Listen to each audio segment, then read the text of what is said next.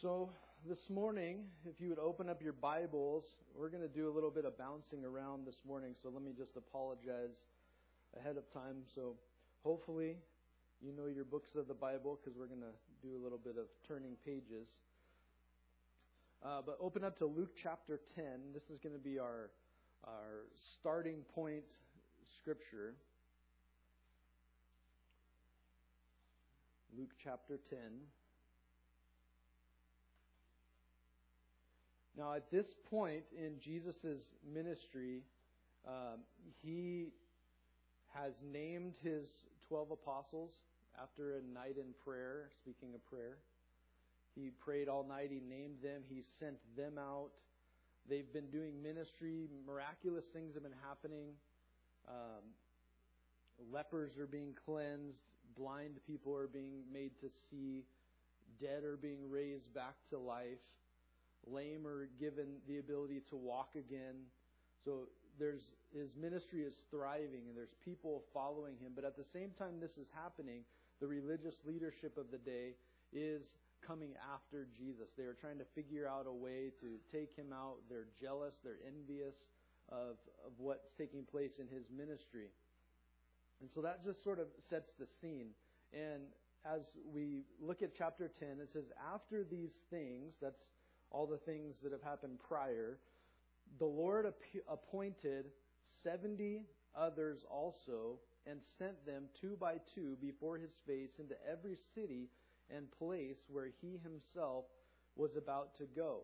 So when it says that he sent out these 70 others also, this is other disciples. Now, when we think of disciples, we typically think of the 12 Peter, James, John, right? We think of those guys. But we have to recognize that while they were disciples, they were also called into a different specific ministry of apostleship. Jesus sent them out with a very specific ministry. Uh, they were going to be the guys to uh, continue on to start the church, the early church, uh, and their ministry was very specific. But anybody that wanted to come and follow Jesus could be a disciple. And that applies today too. If you want to be a follower of Jesus, that's what it means to be a disciple. The word disciple actually means learner, right? And, and a, or a close follower. So if I'm going to be a learner or a close follower of someone, what's the best way to do that? Yeah, imitate them. Be with them. Right? You, you spend time with them. You hang out with them. You imitate them. And that's exactly what, in Jesus' day, when a, a learner, if somebody, if a teacher would take you on as a disciple, you would literally follow them around. You would do life together. You would watch that person teach. You would watch how they interacted with people. Watch how they prayed. Remember, the disciples said, Lord, teach us to pray. They saw the power that was in Jesus' prayer life and they realized there was a connection. So, if there's any more reason to get involved in the prayer ministry, now you have one, right? Connect with God. Oh, and Darlene's holding up a card. There's a card you can fill out to become part of the ministry? Oh, behind the seats. If you have prayer requests or you want to become a part of a ministry or something, and you can drop them in the box. There you go. But Jesus' disciples wanted to learn how to pray. They wanted to be like him. And that's but that wasn't limited exclusively to those 12. Here we see he's going to take 70 others and he's going to send them out. And uh, it says in verse 9 of chapter 10 that he sends them out to heal the sick and to say to them, the kingdom of God has come near to you. Right? And if you and I want to be a disciple of Jesus, it's the same thing. We imitate him. We, we spend time with him. We watch his life through the pages of Scripture. We see how he does things, and then we go out and imitate it. We want to be a close follower. But so he sends these 70 out, and he sends them two by two Notice what it says before his face into every city and place where he himself was about to go. So there's a couple interesting things in this verse. He sends them out two by two. That's a great model for ministry. Why? Why do we want to go out two by two? As opposed to I, am going by myself. I'm I'm like Rambo Christian. I'm going to go pound down doors all by myself. No, we want to go two by two. There's two reasons. I want you to picture in your mind, you decide that you're going to go out and you're going to go share the gospel with people, like, like at the mall or in, on the street. You want two people with you. One, there's protection, obviously. If somebody wants to thump you for talking about Jesus, you got somebody to have your back. You have a witness there in case you get accused of something that didn't happen. And then lastly and most importantly, you have somebody there to pray. If you've ever gone who anybody in here just raise your hand, have you ever been out street witnessing, evangelizing, doing something like that? So a number of hands go up. When you uh, when you when you go out and you do that, what happens is you may contact a person. Let's say I contact you and I say, "Hi, how are you? You know, can can I share with you about Jesus?" And and one one of the things I like to say is like, "Hey, how are you? What's your name?" What's your name? Monica. Monica, my name's Dave. And oh, well, okay, you're Monica. She's lying, but that happens too. Don't lie in church, right? So you go say, "Hi, my name's you're, you're Monica. My name's Dave." And uh, you you want to take a test? And most people are like, yeah, test. And, you know, come on, it'll be fun. We'll take a test. Right? Pass or fail. Have you ever told a lie? Right? The answer, obviously, yes. Okay. Well, there's you fail. Ha, have you ever done the, done this or done? You can just kind of go down the Ten Commandments and yeah, yeah. So according to your answers to the test, do you pass or fail? Well, I, I failed. And then you get an opportunity to come in to share the gospel. What happens is that I might go out and I might talk to Monica. And Monica, I might try to start this conversation, but there's no connection here. But for some reason, she's connected to my partner that I'm out with.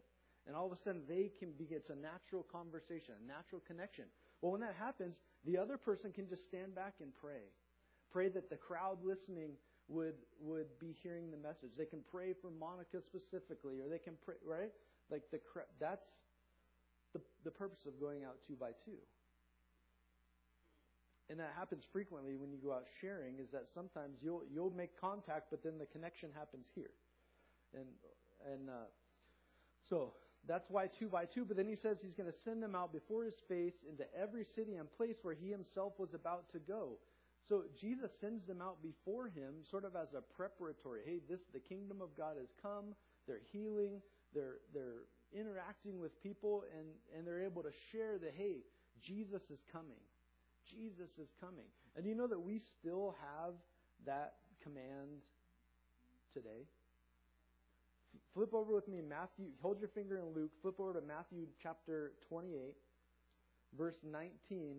This is as Jesus was getting ready to ascend into heaven, and he says to his disciples that were there, Go therefore and make disciples of all nations, baptizing them in the name of the Father and of the Son and of the Holy Spirit, teaching them to observe all things that I have commanded you, and lo, I am with you always, even to the end of the age. Amen.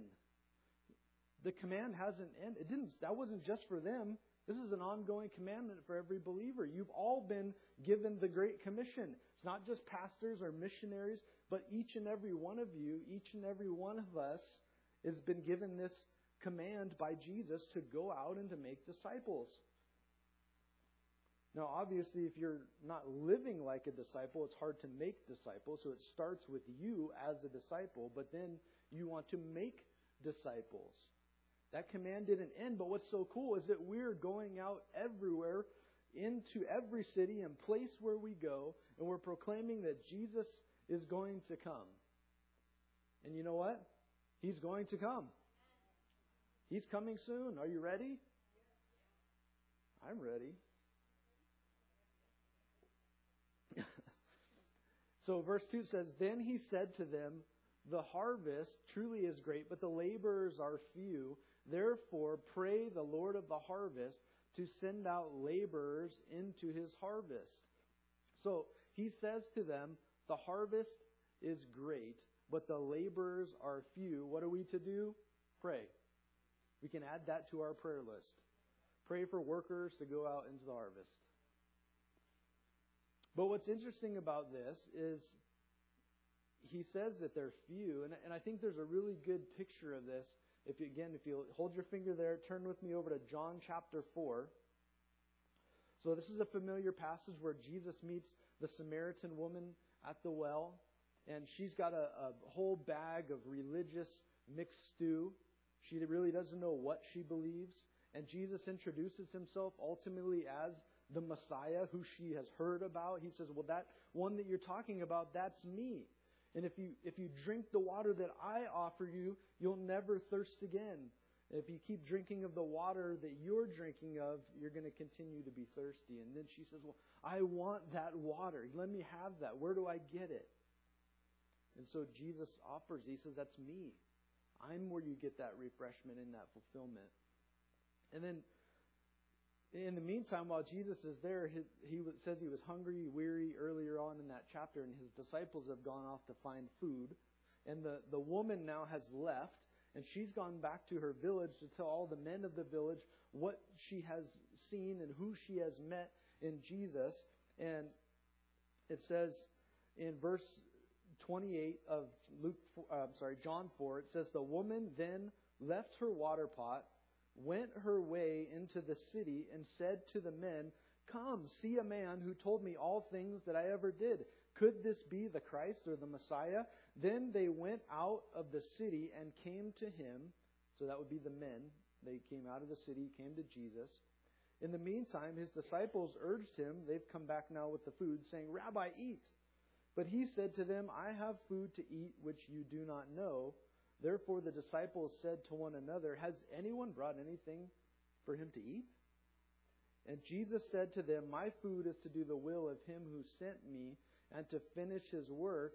And then he says to the disciples, Do you not say, or do not say, There are still four months, and then comes the harvest.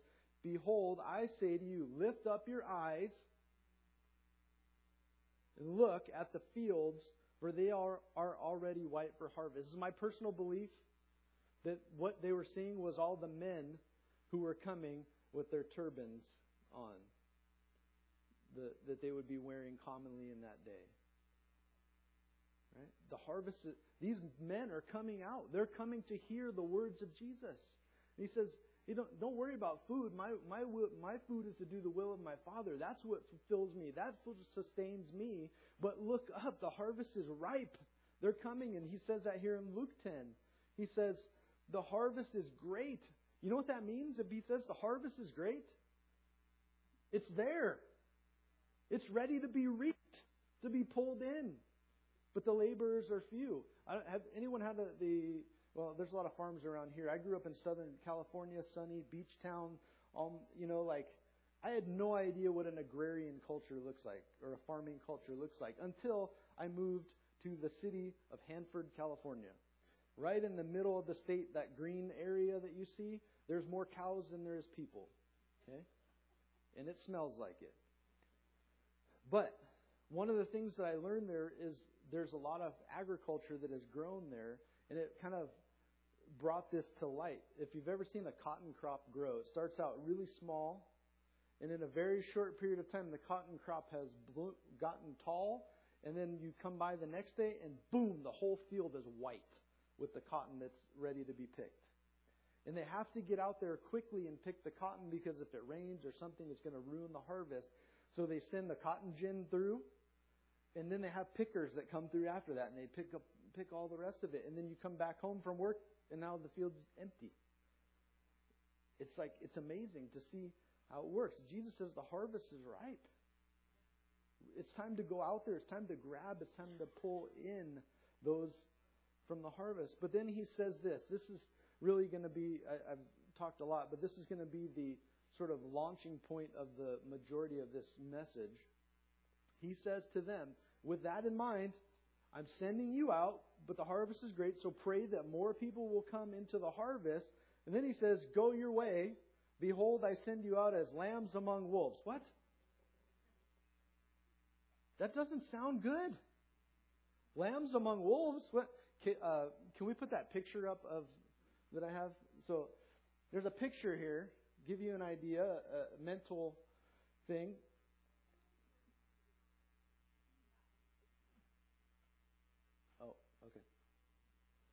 Lambs among wolves. So let me remind you, what do lambs eat? Grass. Awesome, dude. Good answer. What do wolves eat? Lambs. This is not a good combination. Jesus says, I'm sending you out as lambs among wolves. This is that's that's pretty blatant, right? That's not good if you're the lamb. So what are we to do if I'm sent out as a lamb among wolves? That's a that's a horrible thing. How can this be a good thing? How can we expect to make it out there as lambs among wolves? Yeah. The shepherd, amen. That's the answer. Jesus, yes. The shepherd. If you're a lamb among wolves, and he goes on to tell them here that I'm sending you out, don't take anything extra with you, just take what you have on your back. Trust God's going to provide for you. Right? But he says, I'm sending you out as lambs among wolves. Hey, that goes for us too. We are not, Christians as wolves don't leave a very good example of Jesus. Christians as lambs set a good example of Jesus. And it's because we have to be dependent on the shepherd. If I'm a, if I'm a lamb amongst wolves, I stand no chance. No chance. I'm going to be dinner later on. But with the shepherd, I stand every chance. The shepherd gives you protection. The shepherd gives you the guidance. It's the shepherd who leads the sheep and keeps them safe. And so we have to stay with the shepherd if we are to be safe as lambs among wolves. That doesn't, and again, as I say this, I have to preface this because of bad theology in our world. That does not mean you will not have problems in this world. Jesus said, In this world you will have tribulation. Paul told Timothy, If you desire to live godly in Christ Jesus, you will suffer persecution. Those are not the magnets we like for our fridge or the bumper stickers. Health, wealth, and prosperity gospel is hogwash. If you've fallen prey to that, throw it out the window and start studying your Bible. However, the shepherd keeps the sheep safe. The shepherd keeps the sheep where they need to be. It's all about the shepherd. Period. So, with that, let's learn about the shepherd a little bit. Turn over to John chapter 10.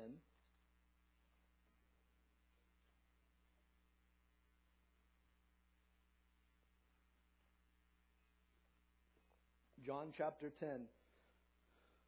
Starting in verse 1, it says, Most assuredly I say to you, he who does not enter the sheepfold by the door, but climbs up some other way, the same is a thief and a robber. If you're not familiar with, again, with shepherding and sheepfolds and what he's talking about here, again, this is not common so much in our society here. But a sheepfold is a pen. It's where the they would bring the sheep sort of at the end of their tour. The shepherd would lead them out. They would go out. They would do whatever they do in the day in the pasture, get water. And then the shepherd at nighttime partly to keep them safe from wolves and different predators, would bring them into the sheep fold, into the sheep pen, and then that's where they would be kept for the night. But notice it says, But he who enters by the door is the shepherd of the sheep.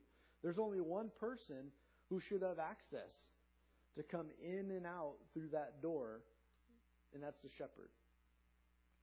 And when he brings out his own, I'm sorry, to him the doorkeeper opens, and the sheep hear his voice, and he calls his own sheep by name and leads them out.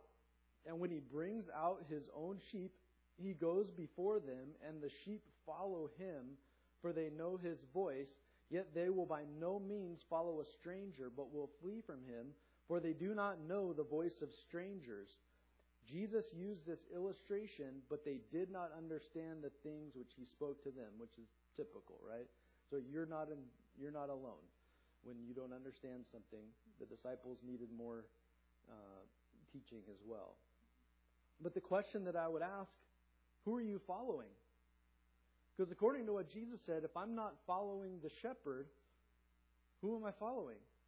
And there's a lot of distraction out there. There's there's uh, celebrities, there's money and jobs and bosses and people we, we think we should be looking up to or, or looking to for direction there's politicians, there's all kinds of stuff going on in our world that serve as a distraction. But who are we following? We need to be, as Christians, we need to be following the shepherd. So we have a, a video here um, to play that kind of help because we ask ourselves sometimes, what does this mean that the sheep hear my voice and they follow me, but they won't follow anyone else?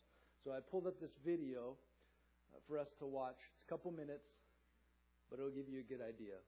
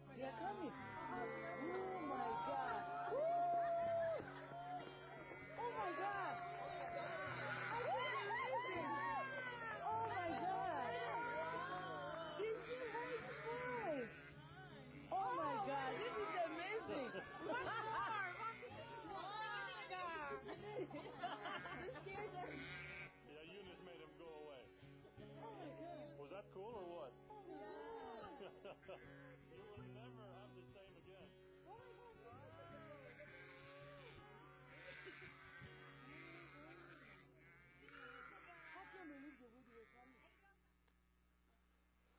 So that's a good picture for you. I know someone who's been over into the Middle East where they they uh, had a lot of sheep, and they did actually did something similar to this, and they they were taught how to make the call that the shepherd makes, and they went out and they tried to do the call, and the sheep didn't respond. But just like that, as soon as the the shepherd said it, the sheep came running, and you see that picture.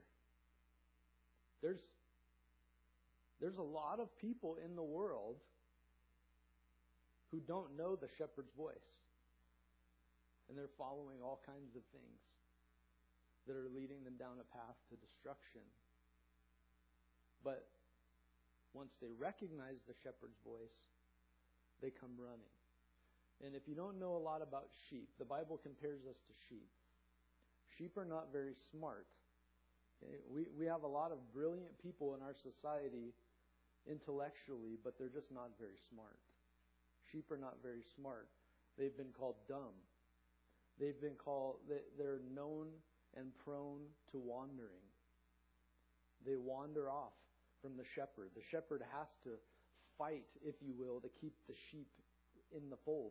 Do you know that one strong headed, stubborn sheep can lead a whole flock astray?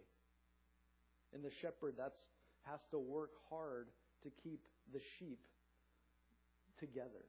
If he's got a stubborn one, he has to spend more time with it. Maybe like Jesus did with Peter, James, and John.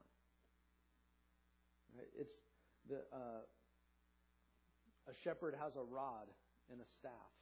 The rod is used as a corrective tool. If you're out of line, you get a whack. The staff is used to, to pull and to guide you back in with the flock. It's a stubborn sheep. It's been known that a shepherd at times, and it sounds cruel, but a shepherd may have to break the legs of a stubborn sheep. But then you know what happens? The shepherd picks the sheep up, puts it on his shoulders, and carries it until it's well enough to walk again. After that, they've built such a close bond that the shepherd puts the sheep down, and that sheep will never leave his side. So you're starting to see a picture, right? This is a picture of, of something that we can relate to in an earthly sense, but there's a, a spiritual thing going on behind it. Jesus says, I'm the good shepherd. Anyone else is a, a thief and a robber. He says to them, verse 7, Jesus said to them, Jesus said to them again, Most assuredly I say to you, I am the door of the sheep. All who ever came before me are thieves and robbers, but the sheep did not hear them. I am the door. If anyone enters by me, he will be saved and will go in and out and find pasture. So that's good stuff. Right? Notice this that the shepherd, and this is true of those shepherds in the sheep folds, those pens that I was telling you about, oftentimes the shepherd himself will be the door. If if someone wants to come in and attack the sheep, they literally have to go over the shepherd. He'll lay down his life for the sheep.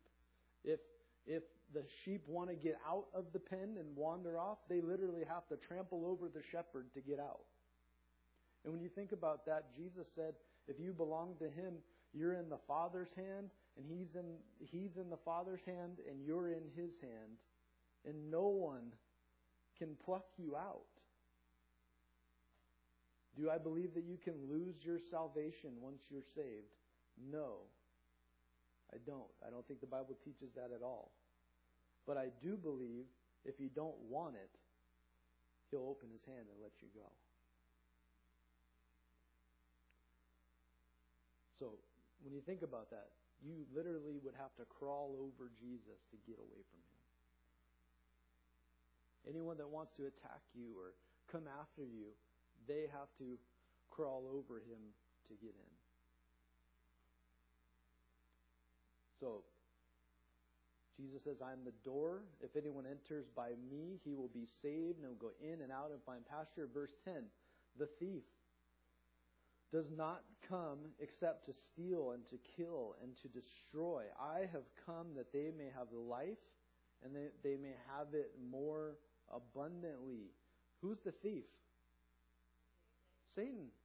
Right? So again, if you're not following the good shepherd, there's all kinds of distractions. Satan does uh, he will dangle anything in front carrot in front of you. If you don't like carrots, maybe carrot cake. Right? He'll he'll dangle it in front of you. And we're so we're so easily distracted and we're so easily torn away from Jesus by every little trinket that's out there. Let me follow this or let me follow that. Satan's goal ultimately is to just destroy you.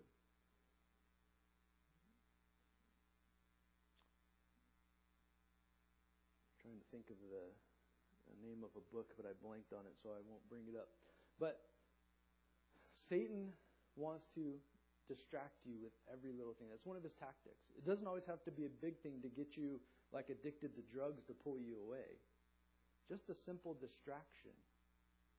A simple blase attitude about everything. Just eh, whatever. I can. Yeah, I got. I said a prayer when I was ten, and now I'm good. You know. To not to not really have to have sort of an apathetic attitude towards the Lord. And all these little things out there to distract you and to chase after every shiny little object. His ultimate goal, though, is to destroy you. He does not care about you. He hates you. Nothing that he offers you in the long run will do you any good because the cost is your soul.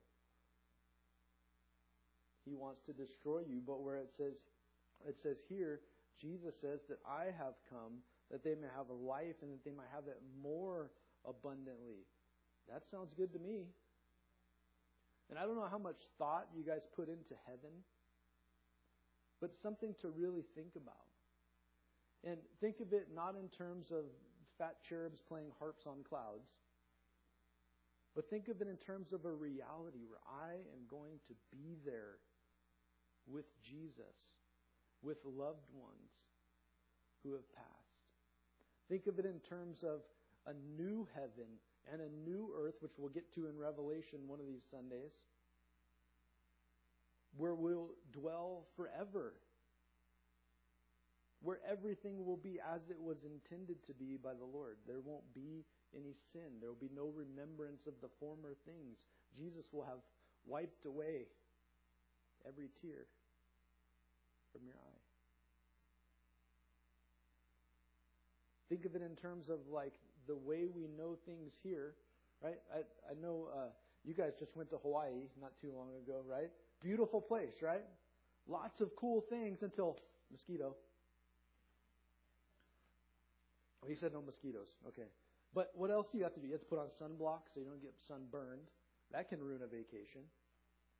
You now currently in Hawaii you have to wear a mask everywhere except for on a resort. That doesn't sound like a whole lot of fun. So picture everything great about our world right now, but without any of the bad stuff.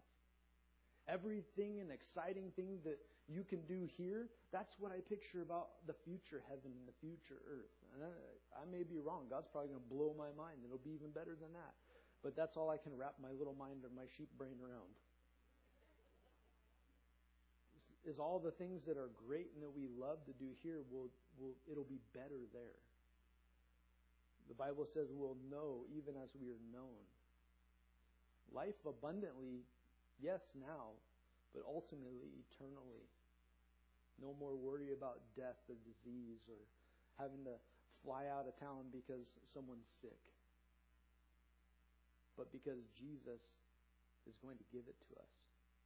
He's already done the work at the cross. Your sin debt was forgiven. But we have to take it, we have to receive it. And so he says, I've come that you might have life, a life more abundantly. Verse 11, I am the good shepherd. The good shepherd gives his life for the sheep, but a hireling, he who is not the sheep, who is not the sheep, I'll get it. He who is not the shepherd, one who does not own the, the sheep, sees the wolf coming and leaves the sheep and flees, and the wolf catches the sheep and scatters them. The hireling flees because he is a hireling and does not care about the sheep. Jesus says, I am the good shepherd, and I know my sheep and am known by my own. As the Father knows me, even so I know the Father, and I lay down my life for the sheep. All other sheep and other sheep I have which are not of this fold, them also I must bring, and they will hear my voice, and there will be one flock and one shepherd. So, who are these other sheep? Context is, is key.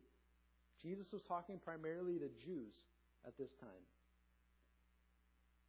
But he says there's other sheep that are not of this Jewish fold.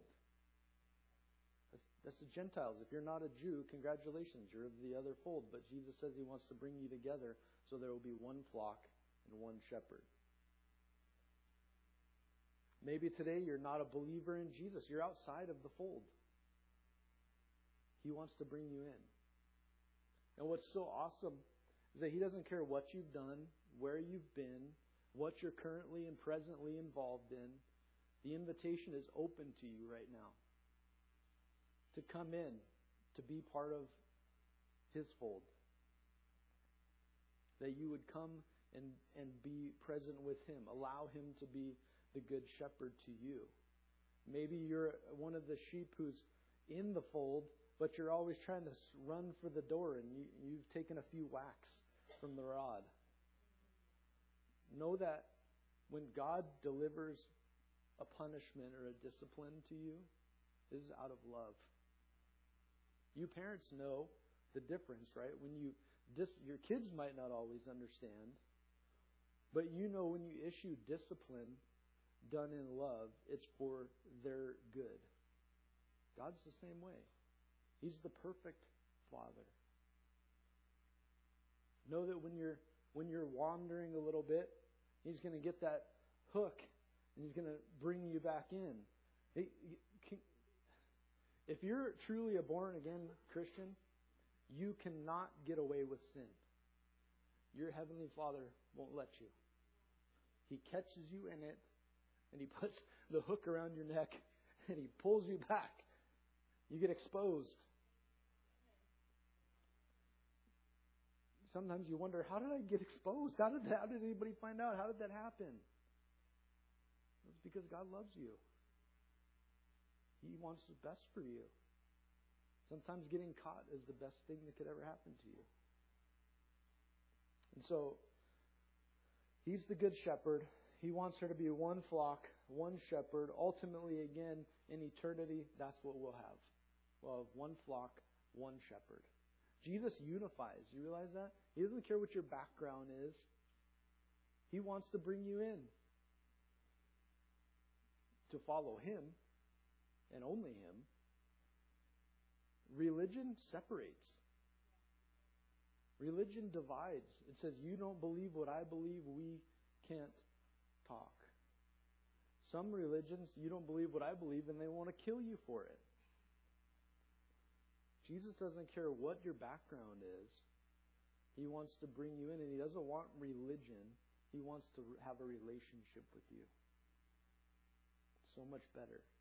It's not what you can do to be right with God, it's what He's already done and that you can receive it, be made right, your sin can be forgiven.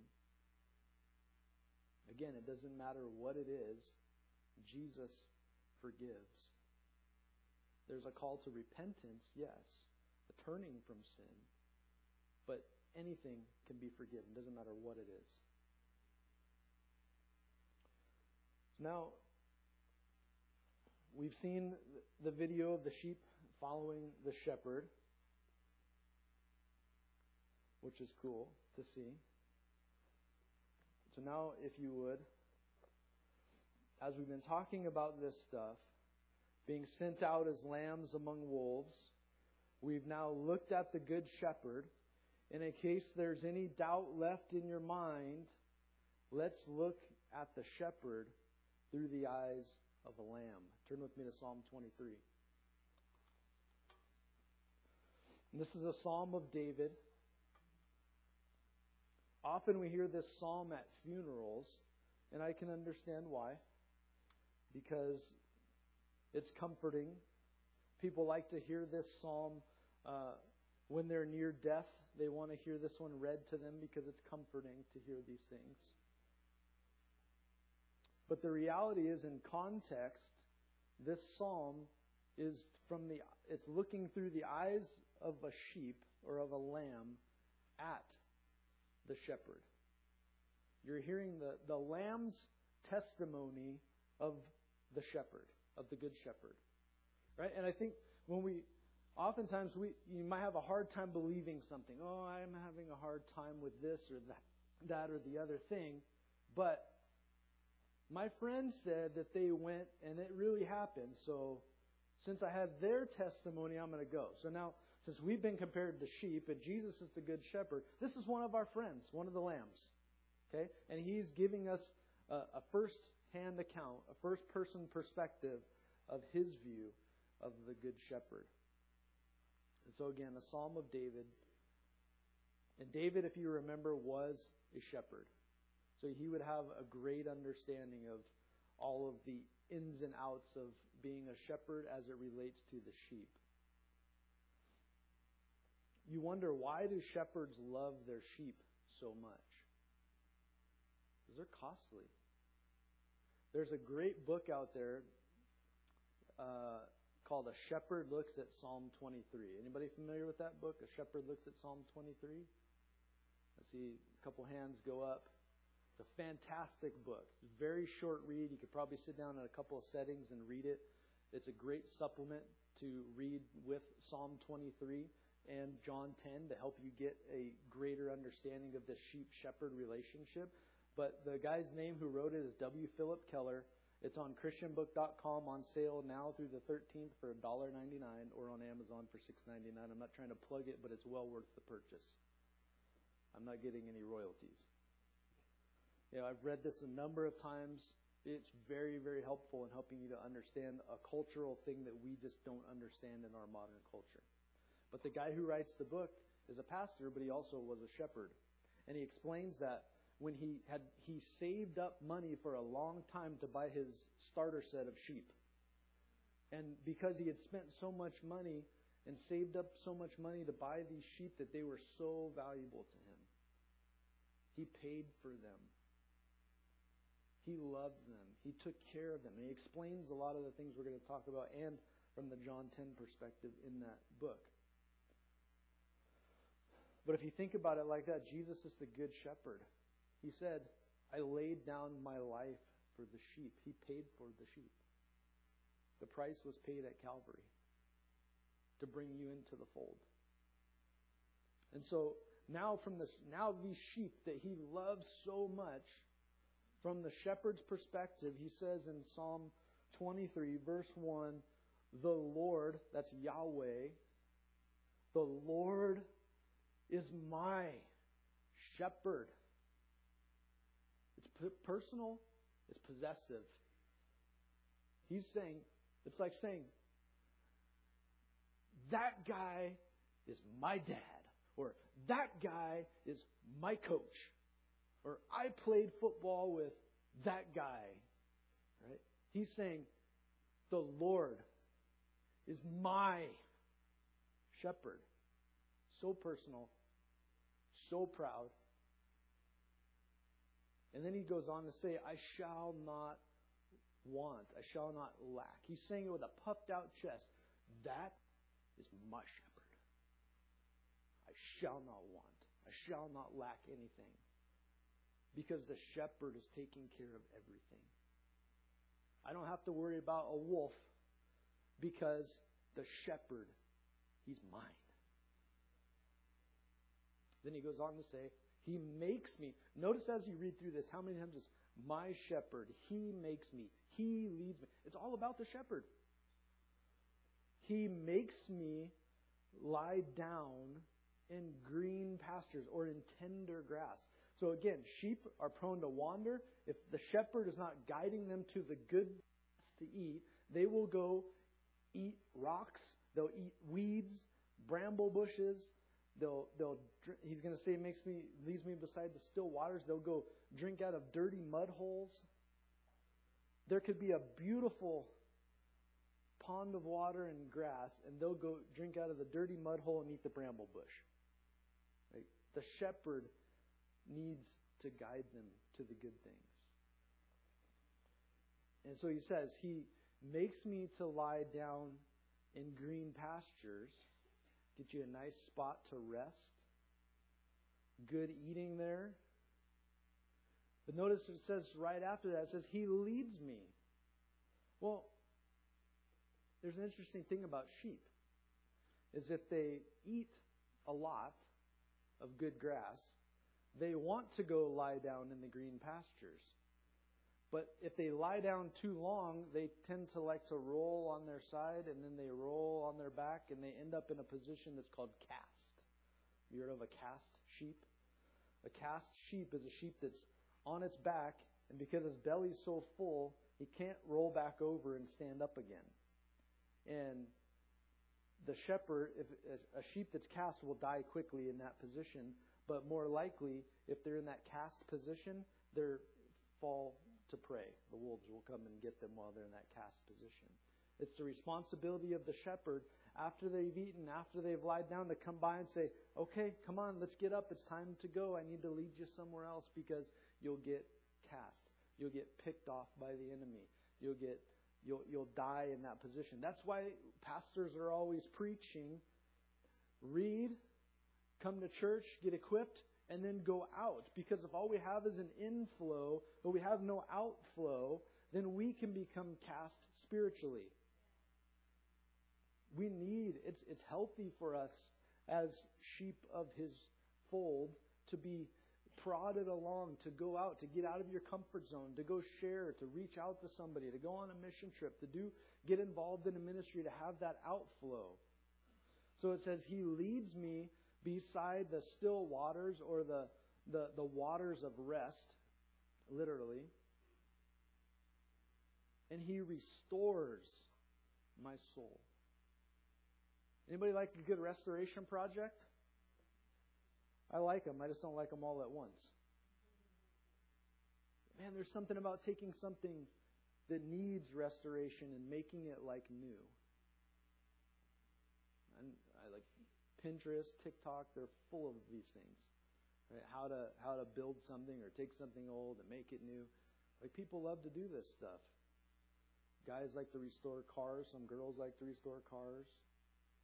Make make something old but new. But He restores my soul. You know what that tells me? My soul is in need of restoration because I'm a mess.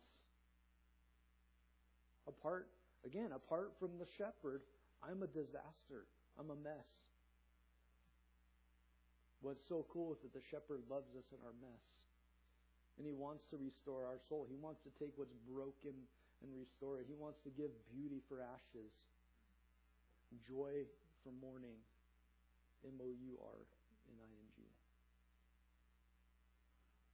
Restores my soul. Again, he leads me in the paths of righteousness or in the path of right living, not towards something that's going to hurt you. The shepherd loves the sheep. He cares for them. He guides them. He takes them to the green pasture. He takes them to the good water. He protects them from enemies. And why does he do it? For his name's sake. Yahweh. For his name's sake. He doesn't want to put a bad name for himself. And Yahweh means the becoming one. You know the Bible has like there's different names for God throughout the Bible. And if you put Yahweh in front of these or Jehovah in front of these, these are some of the things that God is referred to. Jehovah Jireh or God our provider. Jehovah Rapha, our healer.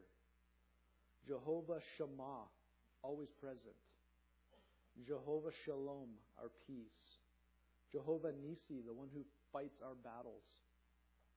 Jehovah Rohi, the good shepherd. Jehovah Sidkenu, our righteousness. He is what we need in every situation.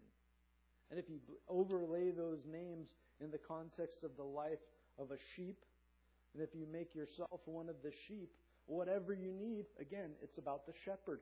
He takes care of it. He will guide you. He will lead you. He'll provide. He'll heal. He's always present. He gives you peace. He fights your battles. He's good. He, he's your righteousness. It's found in the shepherd. Everything you need for every situation. And then he goes on to say, Yea, though I walk through the valley of the shadow of death, I will fear no evil, for you are with me. Your rod and your staff, they comfort me. Right? Yea, though I walk through the valley of the shadow of death. Uh, again, oftentimes we hear this when people are near death or at a funeral or something like this, and it, it does apply there. But what would happen as they would be walking the sheep, there was times where they would come across perilous circumstances, perilous uh, pathways. Maybe it's rocky and steep on one side, and you could quickly fall to your death. Maybe there was uh, it was an area known for wolves or bears or something, right? You're a, a lamb amongst wolves. But he said, Though I walk through that valley of the shadow of death, I fear no evil. Why? Because you, the shepherd, are with me.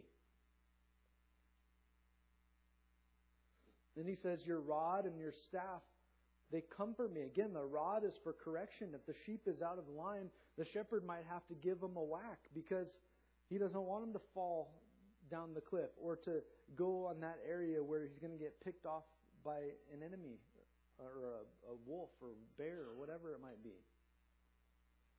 Your staff, again, to guide you. Maybe you just need a little bit of a hook, right? Get get the shepherd's hook on the on the neck and kind of move you back into place. Then he says, "You prepare a table before me in the presence of my enemies. God is not worried about the enemy of your soul. God is not worried about the things that we are worried about. That's what's so comforting. The sheep knows the Lord is my shepherd. I don't have to worry about anything. I'm going with him. He prepares a table before me in the presence of my enemies. What this would be is Again, the book, the credit to the Shepherd's Look at Psalm 23 book, he explains this. It's there would be a plateau area, which would be a great place to take your sheep up and to have them feed. But in order for that to, be, to happen, the shepherd had to go long before the time when that was in bloom for the sheep, and he would have to clear the ground of rocks. He would have to get old bushes and weeds and things that were bad for the sheep out of the way. He's prepared it beforehand. And so that all he does, he leads you there, and then you get to enjoy as one of the sheep. Everywhere we go, Jesus has already been there. Joshua 1 9 is a great verse.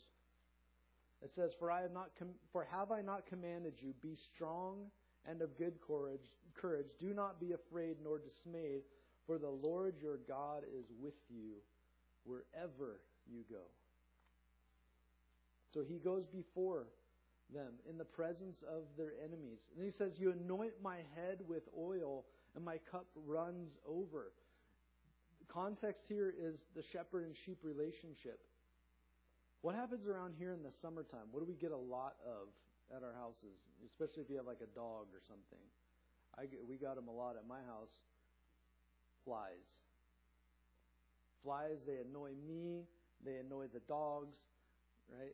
You see them around horses, cows, livestock. Well, sheep attract flies too. Anointing the sheep's head with oil keeps the flies away. It keeps them from being pestered. Right? So again, you picture this. You come to Jesus. You allow him to anoint you with the Holy Spirit, a picture of oil. Keeps the pests away. Doesn't mean that the pests don't come back, but Jesus is good to us. And he takes, just like the shepherd, would take the oil, the anointing oil, and he would pour it over the head of that sheep that's being pestered by these flies, over their ears and over their head, so that the flies won't bother them anymore. Beelzebub is gone, the Lord of the flies.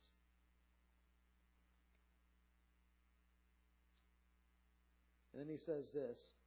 I don't like the punctuation that or the lack of punctuation in the Hebrew interpretation here, but it says surely, and I think this should be like an exclamation point, surely, or at least a comma, goodness and mercy shall hunt me down, is the literal translation. They shall follow me, hunt me down. Surely this is going to happen if Jesus is your good shepherd. Goodness and mercy will follow you. We have things going on in our lives that aren't always good. But we can be absolutely sure of one thing Jesus is good, and He has nothing but good in mind for you. But we have to take our mind off of the temporal plane and put it onto the eternal. Surely goodness and mercy will hunt me down.